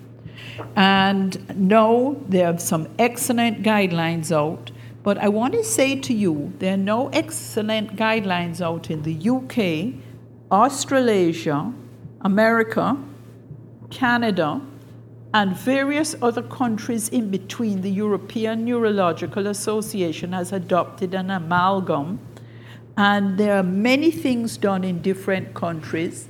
And if you have a parent who comes from a different place and their child happens to be in that 0.5% who gets in trouble, make sure you've communicated clearly what you're doing, why you're doing it, what your standard of care is, and what the follow up should be. Let me point out that Birmingham Children's Hospital did an excellent study where they did very, very few CTs. They were very, uh, very large center, anyone with a GCS less than 13 on hospital assessment got a CT. If your GCS was 13 or 14 at two hours after adequate resuscitation, now you would consider in North America that this was rash behavior, right? Reckless behavior. So you may be very careful where you practice that you follow the guidelines in place where you are. But this is what they had. And if there was vomiting, because the consultants are not in the emergency department at night, that patient needed to be discussed with the most senior emergency consultant available. When they followed these guidelines, which would be considered reckless in many places in North America, they found that 57 out of 1,428 had a CT, of which 35% were abnormal. They followed these kids for a whole year, and no one developed anything that would, was missed following this. All right? No. Why is it in my hospital we are still doing CTs on 65% of these kids? I'm not saying you can go and follow the Birmingham Children's rules. They published because they were incensed that having the British or European guidelines imposed on them, they now had to do more CTs than they were doing in 2005. So even though we have CT guidelines, they are more generous than we need to be. And I'm asking you to think about it because there's very real evidence that there's a risk of cancer and maybe other damage to the developing brain. Here, Dr. Jarvis is going to go on to talk about post concussive syndrome and the importance of post concussive syndrome. She's going to refer to an article out of Pediatrics in August 2010 called Epidemiology of Post Concussion Syndrome in Pediatric Mild Traumatic Brain Injury out of Calgary. So, concussions. This is the big thing. And I point out to you Barlow's study just because it was well done, done in Canada tertiary care children's hospital, and they had children who came in with kind of minor uh, head trauma, and they compared them to children, uh, they call it um, traumatic brain injury, right? Minor traumatic brain injury um, versus extracranial injuries, and they just did a whole stack of tests on them. And the interesting thing was that those who came in with these minor traumatic brain injuries, 13.7% of them were still showing significant changes in personality, functioning, learning ability months later. And this is why, when they come in with a head injury, it's not that you're worried about missing a bleed. Please look up and learn and follow the concussion brain injury guidelines. The child should be perfectly well. If they are dinged, they're dizzy, they're not right, they need to stay in a dark room like they have a migraine. No TV, no video games, no school, no studying. And that includes university students because you're setting them up to do badly, to fail, and get into other problems. Lastly, but certainly not least, we've got an amazing talk by Anil Chopra on shock. There's been so much written about and talked about when it comes to shock and emergency medicine, but this is beautiful how Dr. Chopra reviews all the key important practice changing points. We're going to talk about uh, myths in the shocky patient, particularly myths in the management of the shocky patient. So, our objectives are we're going to discuss an evidence based approach to the management of the patient with shock, to describe some of the myths and controversies in the treatment of septic, obstructive, anaphylactic, and toxic shock. What's shock? Lack of perfusion, lack of oxygen to the tissues, cells go out of whack, tissues go out of whack, we see systemic effects. The cell membranes become leaky, the pH goes out crazy, and the body's immune response sends a million inflammatory things all over the place. And it's the inflammation is why they get so sick. And that is a well known and distinguished road to death. And out comes the emergency doc to the rescue and we're going to talk about some of the best ways of improving outcomes in these patients. Uh, lots of different causes of shock. We're certainly not going to talk about all of them. Hypovolemic, probably amongst the best known in the bleeding patient, or the GI loss patient, or the heat stroke patient. The cardiogenic, primarily like MIs, arrhythmias, tamponade, and PE. And then we get the distributive causes. Others that systemic inflammation to things like pancreatitis and burns and weird and wonderful diseases like myxedema or Addison's. So let's talk about a couple of myths and pearls as I see them. One of the things that's out there is that shock is if a patient's hypotensive, they're shocky, and if they're not hypotensive, they can't be shocky. And that, of course, is entirely untrue. As an example of the elderly patient who is hypertensive to begin with, they can come in with a near normal blood pressure, let's say 110 over 80, and have critical hyperperfusion to all their organs. And so we can't just rely on the blood pressure. We will rely on the clinical manifestations, cool, clammy, poor cap refill, poor urine output, a little bit confused, and so on. And the second point along that same line is sometimes we are a little trigger happy with, we made the diagnosis shock, let's start the vasopressors. And clearly vasopressors are bad for you unless your tank is completely full or overfull. It's very well known that if you vasopressors knock off shrink your arterial diameter by half, they decrease your perfusion to an eighth. So unless you've got tons of volume inside, it's a bad thing to do. Other things is let's talk about the 70, 80 year old patient who comes from a nursing home, has a fever and hypotension. We stick in a Foley catheter, we get four and a half white cells, and voila, we made the diagnosis of urosepsis and septic shock, and we stop investigating other potential causes. And so clearly urinary tract infections, if you read some of the meta-analysis in the archives of internal medicine, is an overdiagnosis by many of us. So four and a half white cells does not equal uroseptic shock. And a corollary, given that uh, I also do a lot of medical legal work, is that we can't have these people as strictly the diagnosis of Cipro deficiency syndrome. Cipro doesn't work really very well with the PE or the MI that we have on on ceftriaxone for two days, and then the patient doesn't get better.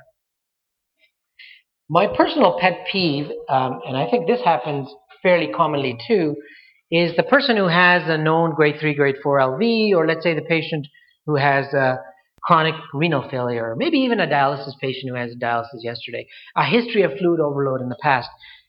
And giving these people, because we're worried about tipping them into ARDS or pulmonary edema iatrogenically, we give them these teeny weeny boluses of 250. These are shocky patients, 250 boluses in a patient that has an intravascular volume of 5, 6, 7 liters. It's clearly going to do nothing. And if you give three of these boluses, it's still clearly going to do nothing in the shocky patient. And so, if ordinarily you were going to give six liters, if you believe in the Manny River study, in the first six hours, for a 50 year old guy who had a grade uh, uh, otherwise, but now you found out he has a grade 3 LV and was in failure two years ago, and you don't want to give six liters, give them 5.9 liters. It's great. Just take off 100 cc's and the patient will do really, really well. The bottom line is these people will die of under resuscitation. They will generally not die because we gave them extra fluids. And sure, if we're going to be a little bit concerned, means we give the first couple of liters and the next four liters we can give a little bit more slowly.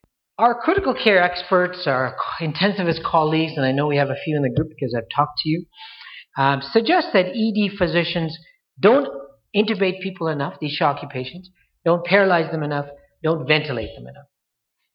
Haven't seen a randomized control trial to show that, but clearly there is that major perception out there that they come down and the patient gets intubated, or they go up and they get intubated, because they say the respiratory muscles use up a lot, a lot of energy, and one of the problems with septic shock and other kinds of shock is the problem with oxygen demand and supply inequality. So if you can knock off that requirement, it should be good for the patient. So the corollary is if you know there's an ICU bed available, you should highly consider this underutilized management strategy. The other issue I don't think anybody's ever going to solve, and that is the issue of bicarb. And that's been in there when I was a resident. I've been in practice now 20 years. And I was a resident, I remember when I did my ICU rotations, people were still talking. Nobody's come to any answers. But as a very smart colleague of mine said, bicarb only satisfies the physician urge to act. There's no evidence it does anything. In fact, there's some animal data to suggest it does the reverse of what we want. It's a great way to alkalinize the urine, but it may paradoxically drop the pH in your, in your cells where you really want it to improve. And there is actually a nice little randomized control trial just published in 2010 where they give consecutive shocky patients bicarb infusions for one to three days. No benefit in mortality, no benefit in hemodynamic outcome. So clearly we know that it doesn't save lives from a lot of stuff, and there's some animal data to say that it may actually harm the patient. It makes the oxygen stick tighter to the hemoglobin, so it doesn't offload the oxygen enough at the tissues. It drops your ionized calcium, so that your ventricles may not contract as well.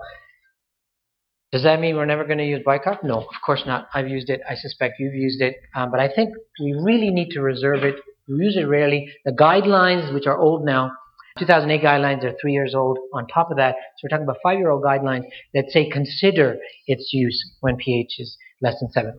That doesn't really tell me anything. The way to improve acid-base status is resuscitate the hell out of them, oxygenate them, ventilate them, and reverse the cause. Really, bicarb is not expected to reverse, reverse the endogenous acid-base status. So, central lines, yes, they can aid in your volume resuscitation serial bloods. You have to put them in the first one hour of the shock occupation. No. CAPE guidelines, grade D recommendation says yeah, you can put them in. Eventually, you have to put them in if you keep these patients on vasopressors and other agents. Eventually, when resources allow. These a bunch of experts say, "What do you think?" I don't know. What do you think? Yeah, I don't know. We better say something because they expect us to put a guideline. So you hear things like consider, you may do this, you can do this. I already knew what I may and I can do. So these are really not very helpful. Similarly, actually, there, um, there's a huge study 15,000 patients, over 15,000 patients, four continents, just recently published Critical Care, that said, hey, listen, we know what everybody should be doing, but what are people actually doing with shocky patients?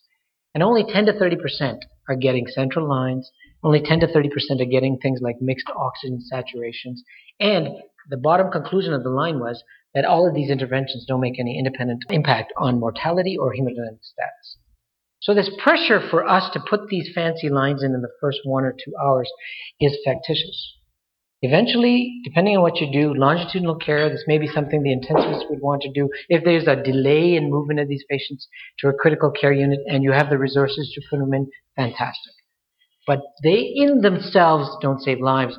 Six liters of fluid that six units of packed red cells, the vasopressors and the inotropes is what seems to be the ones that actually make the difference. Same with arterial lines. I can assure you, my busy department, I don't have the re- my resources don't allow. If you want an art line, you can put it in yourself. The use of ultrasound, I just want to say that ultrasound is extremely helpful in these difficult, shocky patients where you don't know where the bang for the buck is. Where should you direct your management strategy?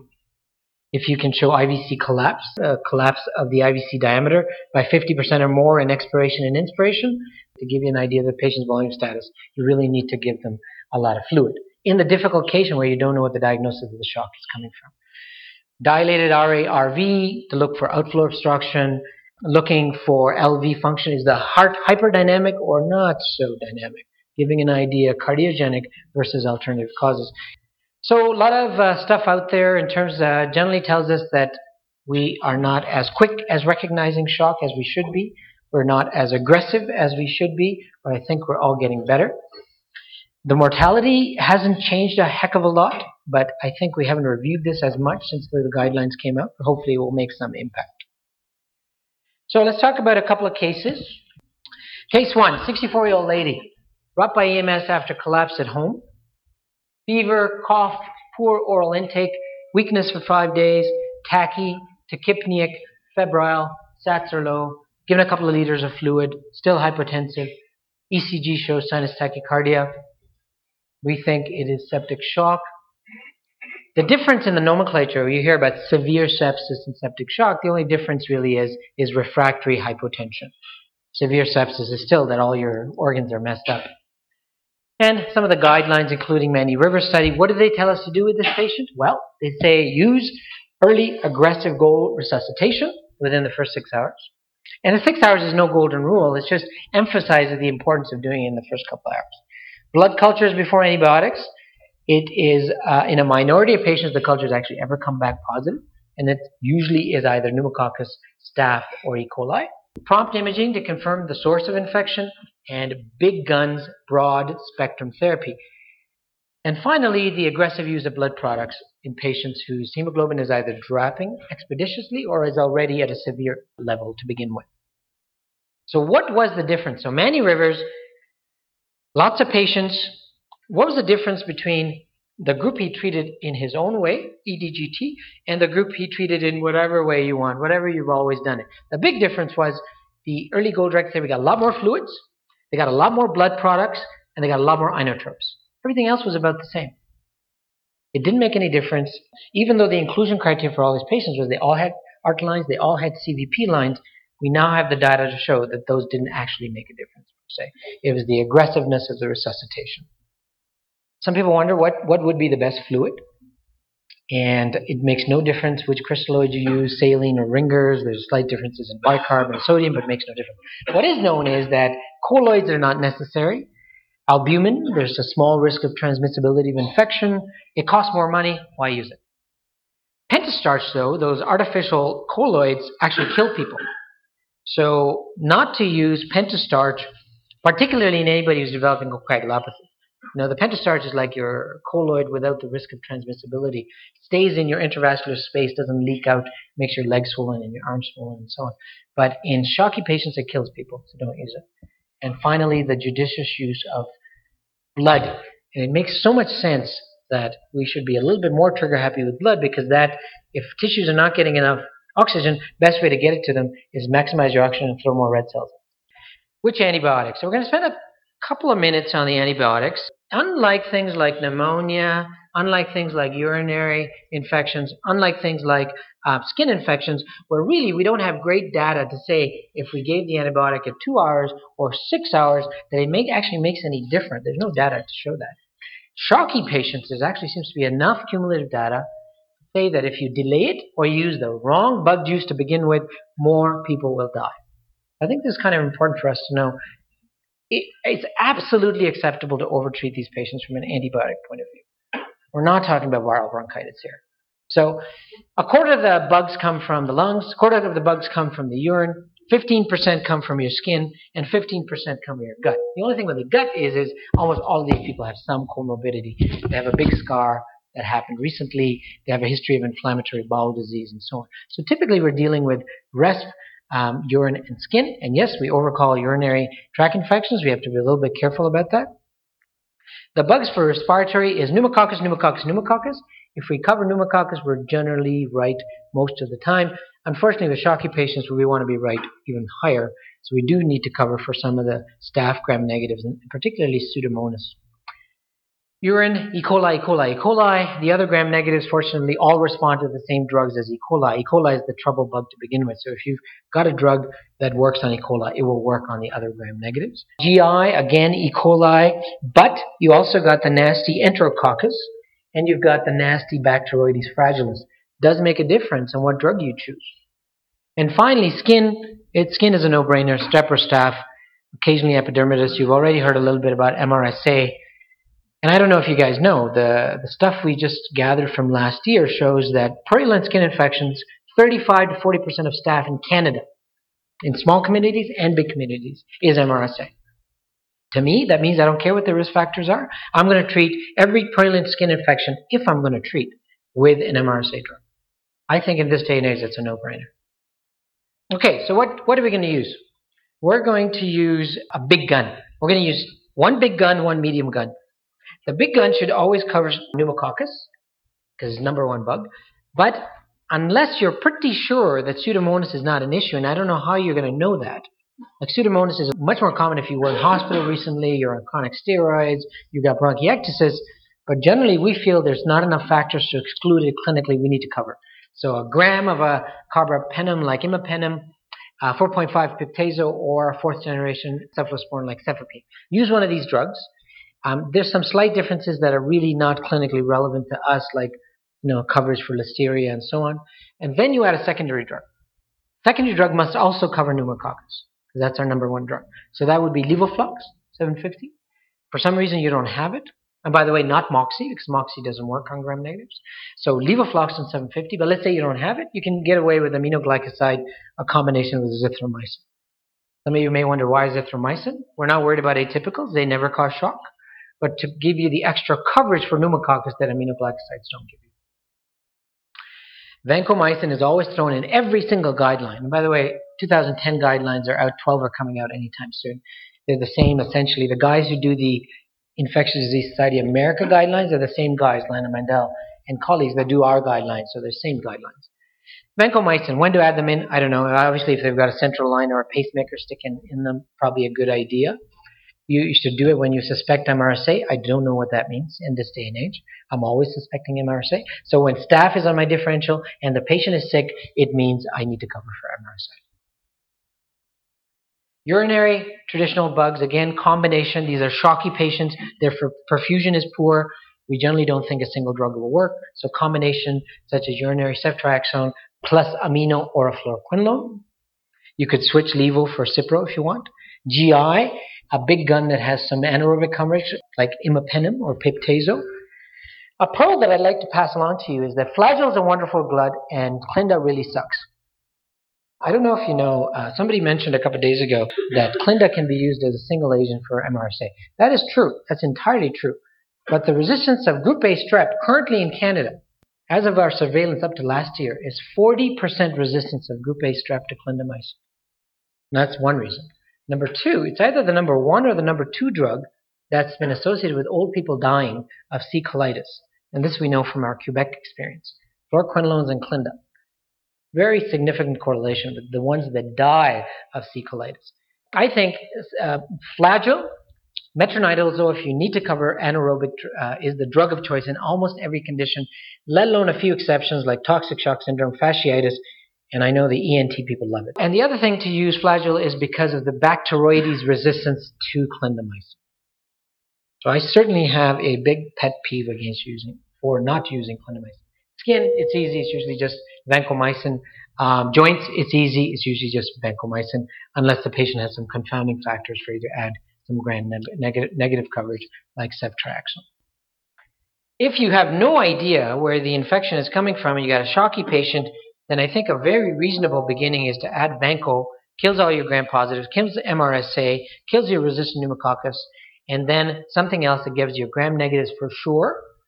And uh, some of those agents also give you uh, anaerobic coverage. Obviously, you need you need to tailor this to your patient. Maybe they're immunocompromised, maybe they're transplant, maybe they're oncology. But this is a wonderful combination for the patient who's sick like a dog. You think they're septic, but you don't know where the hell the infection's coming from. So controversies, steroids. Steroids were out there. They make a lot of sense to use in you know though controversial, dexamethasone for meningitis. The same theory applies the whole problem with shock is the body's immune response. So if you throw in a really potent anti-inflammatory like steroids, it should do some good. Steroids in shock states, we also have a relative adrenal insufficiency, so steroids should be good. Steroids upregulate your catecholamine, so maybe the hemodynamic stance would be good. Unfortunately, it's untrue. Big doses kill people, so the two, three doses, the two, three grams of steroids that uh, I think we some people still use for cord syndromes, even though it doesn't work. Um, kill people in shock, so we know that doesn't work. Ten years ago, we thought a 50 milligram dose of hydrocortisone seemed to work. The most recent Corticus trial of over 500 patients says it doesn't work. So there really is almost no indication for giving steroids to shocky patients in emerge. They cause more infections, they cause more superinfections, and they actually cause a secondary source of sepsis and shock. Exceptions to the rule if you know the patient has adrenal insufficiency, such as Addison's, or the patient is steroid dependent because we think a stress dose is beneficial. Aside from that, our intensivist critical care colleagues are going to take these people to the ICU. They're going to do an ACTH stimulation test to see if the patient needs steroids. So generally no need for anything in emerge. Next thing, vasopressors. A lot of press in the adult literature. Lots and lots of press. Recent CAEP, uh, lots of critical care stuff coming out about which is better, dopamine or norepinephrine. A recent study of over 1,600 patients with shock randomized to dopamine or norepinephrine showed no difference in outcome. Zero. No difference in hemodynamic outcome at 28 days. The issue has always been that in this trial of 1,600 patients, we know that one in four patients who gets a dopamine infusion for periods of time will develop a tachyarrhythmia. 80% of the time, AF. Norepinephrine, it occurs in one in eight patients. And dopamine occurs in one in four patients. So clearly, dopamine is twice more nuisance causing than norepinephrine. It doesn't kill more patients. It doesn't make them more hemodynamically unstable, per se, at 28 days. So I think what we can learn from this is the fact I think you should use the drug you're most comfortable with, the one that's most available to you, the most comfortable for your nursing staff to mix up and start because in the in this risk of, of, of causing delays, it's probably the drug you are most comfortable using. Sure, if I had a bag of dopamine and a bag of norepinephrine ready to mix in both hands, and everybody know how to use both of them, I would choose norepinephrine just because it it'll cause me less headaches in the next couple of hours, will cause my intensive less headaches the next day. Other than that, there really is no uh, debate about it. If we get refractory hypertension, the risk of dying with refractory hypertension is probably at least 86% in these people. But uh, the literature says you can throw in epinephrine. Um, a lot of the anesthetists are, are comfortable using phenylephrine because it's a really, really pure alpha. The problem with dopamine, of course, also is it gives you a reflex tachycardia, which is probably not good for the patient per se, but again, no outcome difference. So some other secondary agents in the really, really tough to bring up the SVR in these patient profile. The last thing, inotrope. So a vasopressor is all alpha, it squeezes all the arteries, shunts blood centrally, raises your blood pressure. But sometimes the blood pressure looks is great, but the patient looks like crap. No perfusion to the legs, not making urine, still a bit confused, cool, clammy. So then we add it in a beta drug, an inotrope, that causes the heart to contract, increases the heart rate, gets more perfusion to the organs, and it works beautifully and synergistically with vasopressors. And I'll remind you again that the best study to date so far, which everybody talks about, the River study, showed that one of the biggest impacts they did was the high, 14 times higher use of dobutamine or milrinone, whichever you like better, in these patients. So in, in a subselect patients who you've done everything but they're still poorly perfused, an inotrope is a very good agent to use. The dosages, so typically for dopamine and dobutamine, 5 to 20 mics per kilo per minute. For norepinephrine, it's a little bit trickier. It's 0.01 to 0.19 mics per kilo per minute. Now, there's no controversy here. We're all using lactate. I suspect most of us have uh, easy access. It's a wonderful marker, a surrogate marker of perfusion. it, I think, trumps uh, mixed venous oxygen saturation. Lactate clearance actually is very well prognostically correlated with the patient getting better. Uh, as the lactate goes down, the survival goes up and the patient gets better. Case three 32 year old lady eating Chinese food at a restaurant suddenly gets red, itchy, stomach cramps, swelling of the face. She's known to have bad reactions to nuts. She left her EpiPen kit at home, driven by a friend to the ED. She's tachycardic. She's tachypneic. She's hypotensive. Her SATs are okay. Now, if that doesn't get your sphincter really, really in high tone, I don't know what will. So, airway, airway, airway is a big, big concern with this lady. She gets oxygen fluids. She gets a whacking, excellent, excellent, excellent dose of IM epi, because we know sub-Q doesn't work. IV Benadryl. Airway's okay for now. We decided just to bring everything close to the patient, just in case patient crosses. Breathing shows some bronchospasm, and the blood pressure remains low. What are we going to do now? Okay, so what I really want to get across is IV epi in rare, rare cases. Very bright colleagues of mine came up with the CAEP asthma guidelines. Right at the bottom, you'd need two pairs of glasses to see. Right at the bottom corner, they say may consider IV epi. The reason they put that so small so nobody could read it is because historically, mistakes have been made with giving IV epi in patients who are actually alive. In, in near dead patients, when we give the one milligram, one milligram, one milligram, doesn't usually make a difference because very little gets to where it is, and most of it gets degraded by the time their perfusion comes back. It doesn't cause them things like subendocardial infarcts. Giving an awake patient a milligram of epi is like taking 10 hits of cocaine all at once. Like the biggest high you would ever get. I know some of you can relate to that. So it's like the biggest high that uh, you will ever get, but more importantly, it can also cause some subendocardial infarction. And so the reason, not too many, you don't hear too many people talk about IV epi, is because we're so used to giving it in other ways. It's in the rush of the moment, like this really sick patient, is a much higher chance we're going to make a little boo boo. So one thing, always use the 1 in 10,000, which is 1 milligrams. Use tiny, tiny doses to begin with. I've done this with asthmatics. I've done this with uh, anaphylactic shock patients. If it works, it works really well. 25 mics to 50 mics at a time.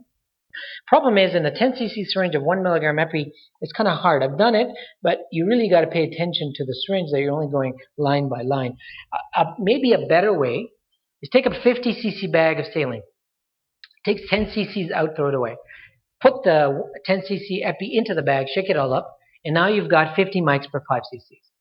It's much easier to give 5 cc boluses of that than it would be that little syringe. Though I haven't done it, but I, I know some other people do that. And then you give the boluses, and uh, hopefully the patient improves after one, two boluses while somebody's mixing up the epinephrine drip at 2 to 10 mics per, per minute. But this is a great stopgap for those rare people that are just so shocky they're not perfusing anything on their peripheries or their butt or their legs enough to give you enough of an epinephrine high to basically epinephrine is, is basically the king and queen of anaphylaxis, right? You got alpha, you got beta one, beta two, bronchodilates, best bronchodilator there is, IV. It brings your blood pressure up. It improves your contractility. It, there's no better drug than epinephrine in anaphylaxis. Uh, antihistamines, though, uh, do absolutely nothing except skin. They do nothing for your airway, do nothing for your breathing bronchodilation. They do nothing for your circulation.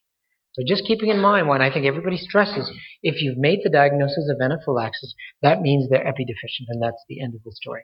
The hives and stuff will eventually respond wonderfully on their own or with Benadryl. As well, um, H2 blockers on themselves, like cimetidine, ranitidine, famotidine, and whateverdine, work really well on their own for allergic reactions. But actually, there's no evidence that on maximal dose of H1 receptor blocker, like Benadryl, that it, they do anything additive to H1. So they're clearly optional. Agreed, they don't do any harm, but they're clearly not mandated to be given to these patients. Steroids, no proven benefit. Uh, there's no initial benefit in anaphylaxis, but I suspect we all give it typically all give it to these sick patients, one dose and emerge maybe a couple of days afterwards. Um, and there's this so-called late phase reaction where maybe one in five of these patients will get another recurrent reaction, usually eight to ten hours after the initial reaction. So I suspect it may have become some kind of a standard of care without any evidence basis for it, but everyone I talk to seems to give it, including the allergists who give us lectures and say there's no evidence for it. Observation period, another thing to keep in mind. So the older literature said must admit to hospital. Neuro guidelines say 8 to 12 hours is good. ED culture is watch for a couple hours, but the state of the art in overcrowded emergency departments, we're getting these people out sooner than we ever, ever used to. And there's overcrowding and bed availability and so on. I put that facetiously, I assure you. But uh, make sure you clearly document that the patient insisted on leaving your emergency department. Uh, it's, it's the truth. They usually grab the kids, have the bags in hand, and uh, I use, uh, I try to dissuade them at least to stay for an hour or two after their last epinephrine dose. But the big problem is they feel so great after you've given them everything in the kitchen sink that they're often ready to go. Last case 18 year old female, four day history of fatigue and back pain, develops a faint rash, fever two days previously, placed on azithromycin at a walk in clinic. She's got a pulse of 130, a blood pressure of 95 over 60, and a temperature of 36. Pulse of 130 is not normal for this lady. You could buy the blood pressure. Young, healthy females can have low blood pressure. So she's put in the ambulatory area of the emerge. Not the best idea in retrospect. She progressively worsens. And following a couple of hours, she becomes extremely sick. You ask her, and she tells you she's menstruating. So you find out the history of the tampon use. She develops dyspnea and confusion, and of course, she's rushed to the resuscitation now. So the diagnosis is toxic shock syndrome. So the thing about toxic shock, there's a couple of controversies that I just want to go over very briefly. So primarily group A, but in, in, in if it's staph, it's usually the tampon population, 50%. The other 50% is the post-op population. We don't know how much antibiotics and other therapies help, but clearly we feel that this should be of some benefit. And these bugs produce these amazing, amazing exotoxins that cause your entire body to release cytokines that makes you sick as a dog. These are not subtleties in management. But which antibiotic? Because we typically all will be using antibiotics because we think it's an infectious disease process, and whether immune globulin is of any benefit. Well, here's one of the few things that clindamycin seems to play at least some kind of role. Based on at least three decent sized case series, it seems that people treated with clindamycin do better than people not treated with clindamycin. The thought process behind this is that clindamycin decreases production of these t- terrible toxins that kill the patient. So clindamycin is bacteriostatic, decreases protein synthesis, decreases production of toxins, which is a good thing. Then you add in a drug that kills the bacterial cell wall and chops the bacteria to pieces. So you need a cytal drug. Ancef, I would say we always use vancomycin because I think MRSA is too high a concern there. But you need a bacteria, you need Clinda plus one other drug to cover the bugs you're worried about, and Ancef or vancomycin seem very reasonable. Immune globulin, the theory behind that is, is there's some antibodies that will help neutralize some of the toxins and bacteria that are the root cause of the problem. Again, all based on case series. A recommended dose is actually a lowish kind of dose, 400 milligrams per kilogram over a couple hours. I am going to guess most of us in this room have not ordered it or used it, but clearly it's out there for something to consider in the early management of these patients with your uh, discussion with your consultant, or if you're well familiar with it, I think it's a very reasonable thing. It's sometimes a little difficult to get it, depending on where it's kept in the hospital. But I think these two agents, clindamycin, one of the few times I think I, I would certainly recommend using clindamycin over other drugs, and two choice drugs, and consideration for using immune globulin. So I was suggesting always keeping in mind for that young lady who presented with tachycardia and then became confused and then has a fine rash. Clearly, meningococcemia needs to be considered. Very good point. Well, that about wraps it up for this month's episode. Next month, we're going to continue with Dr. Anil Chopra and Dr. John Foote on respiratory emergencies. So until next time, take it easy.